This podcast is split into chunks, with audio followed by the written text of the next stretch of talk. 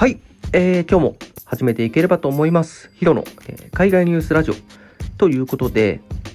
えー今日はですね、ハリマ・アデンさんという方について、えーちょっと、えー記事がありましたので、そちらのお話をしていければと思っております。先日ですね、あのー僕がですね、あのアマゾンの方でですね、アメリカのニュースを見てたんですけれども、そしたらその、ハリマ・アデンさんっていう方が出てきてですね、ドキュメンタリーだったのかな？ニュースじゃなくてドキュメンタリーかもしれないですけど、出てきてですね、えーこの方がですね、えーモデル、アメリカないし、もはや世界的モデルと、元、まあ正確には元モデルを、えーやっている、やっていた人なんですけれども、この人がですね、えイスラム教のモデルの方なんですね。で、えーイスラム教の女性というと、まあ、あまりピンとこない方いらっしゃるかもしれないですけれども、えー頭にですね、布をかぶるという文化が、まあ、あるんですね。まあ、よく中東とかをテレビとか見たときに、まあ、頭にね、あの、被ってる女性とか見たことあるかなと思うんですけれども、まあ、ヒジャブっていうらしいんですけれども、えーそれを被っている女性、それを被っている、えー数少ないモデルをやっていたのが、このハリマ・アデンさん なんですけれども、えーこのアデンさんがですね、え2016年から2020年まで、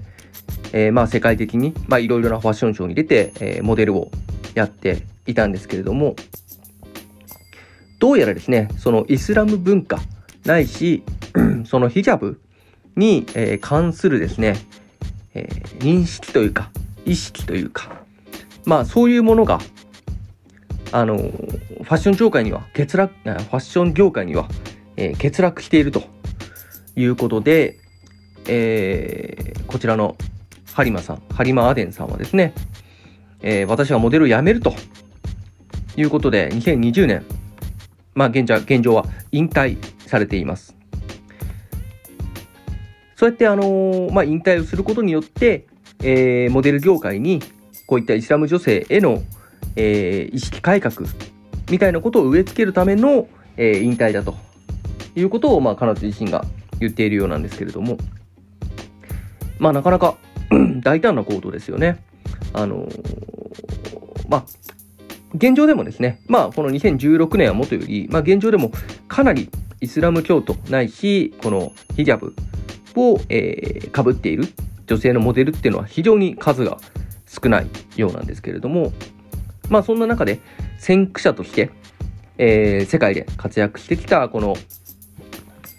モデルの女性がですね、ハリマ・アデンさんがですね、まあやっぱり葛藤があったようなんですね。そういったイスラム教徒への、配慮っていうものが、まあやっぱりなかなかね、えー行き届かないという問題が、え多々あったようで、まあ例えば、どうやら、まあジーンズのような、えーものを、まあ頭のヒジャブの代わりとして、えーつけて、身につけて、えー出るであるとか、まあその他ね、イスラム教の、まあ、戒律の中ではちょっと、えー反するような、えーそういったね、えー衣服に関するオーダーもあったということで、まあそういうところをね、一旦受け入れてしまってはいたものの、やっぱり自分の中では葛藤があって、で、え結果として、えこういったね、えー、いった一回引退して、え業界に問題提起をするといったような、え結果になっています。はい。やっぱモデル業界といえば、あのー昔はね、まあ10年、20年前には、まあ、白人女性が、背の高い白人女性が、細い、ん？細くて背の高い白人女性が出るもの、みたいな風潮は一部ありましたけれども、だんだんとね、黒人女性の活躍も増え、だんだんとね、痩せすぎは問題じゃないかみたいな話が出てきたりとかして、徐々にですね、えー業界が変わっているんだなというところも、えー僕は全く外の人間ですけれども、まあそういうところがあるんじゃないかなと見て取れます。まあそんな中でね、その、変わっていく中の一部の問題として、こういうヒジャブ、まあ、イスラム教徒に対する、まあ、えー、意識の問題、えー、配慮の問題っていったところが、まあ、現在の焦点になっているということなんですね。まあ、こうやって声を上げることによって、えー、今後ね、そういったイスラム教徒の方々への、ま、配慮ができることによって、また大きくね、多様性みたいなものが、えー、飲み、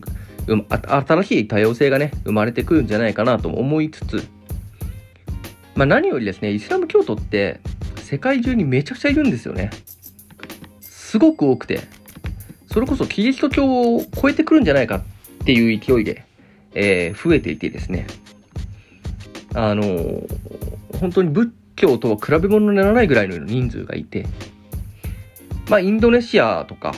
えー、パキスタンとか、そういうところに多いんですけれども、まあ、それこそね、イメージの中東とか、北アフリカとか、そういうところは基本的にはイスラム教が主流になってます。はい。まあ、今後はね、そういった、えー、国々、えー、そういった、まあ、宗教に関わらず、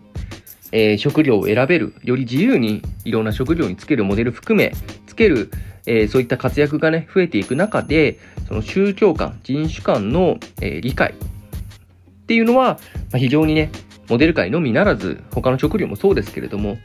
やっぱりそういったね、ことで色眼鏡で見るんじゃなくて、その人自身が一体どういう人なのか、その、えー、宗教ではどういった意識を持って接すればいいのかと。いったところを一人一人がね、やっぱ知っていく必要があるし、えー、それに即した配慮っていうのは大事になってくるのかなと思ったりはします。はい。まあ一方でね、あのー、まあ配慮しすぎて、どこまで配慮すればいいのみたいな話もね、出てくると思うので、えー、そっちだけそんなに配慮を要求して、こっちの配慮は？みたいなこともね、やっぱ起こってくると思いますし、まあそういった世界の中でね、どうバランスを保っていくのかっていうところは非常に、えー、今後もね、難しい問題になってくるんじゃないかなと思っています。まあ仏教とか、イスラム教とか、ヒンズー教とか、えー、その他、何でしょうね、えー、モルモン教とか、なんか密教とか、えー、まあ、世界にはね、多くの宗教、えー、であるとか、まあ、人種とか、生活習慣とか、ありますけれども、まあ、そういったところをね、まあ、知らなくても知ろうとする気持ち、ないし、えー、尊重しようという気持ちを、えー、持って接すれば、えー、お互いにね、分かり合って、えー、世界はより平和な方向に、えー、向かっていくんじゃないかなとか思ったりしています。はい。本日は、えー、ここまでにしたいと思います。お聴きいただきましてありがとうございました。それでは、良い一日を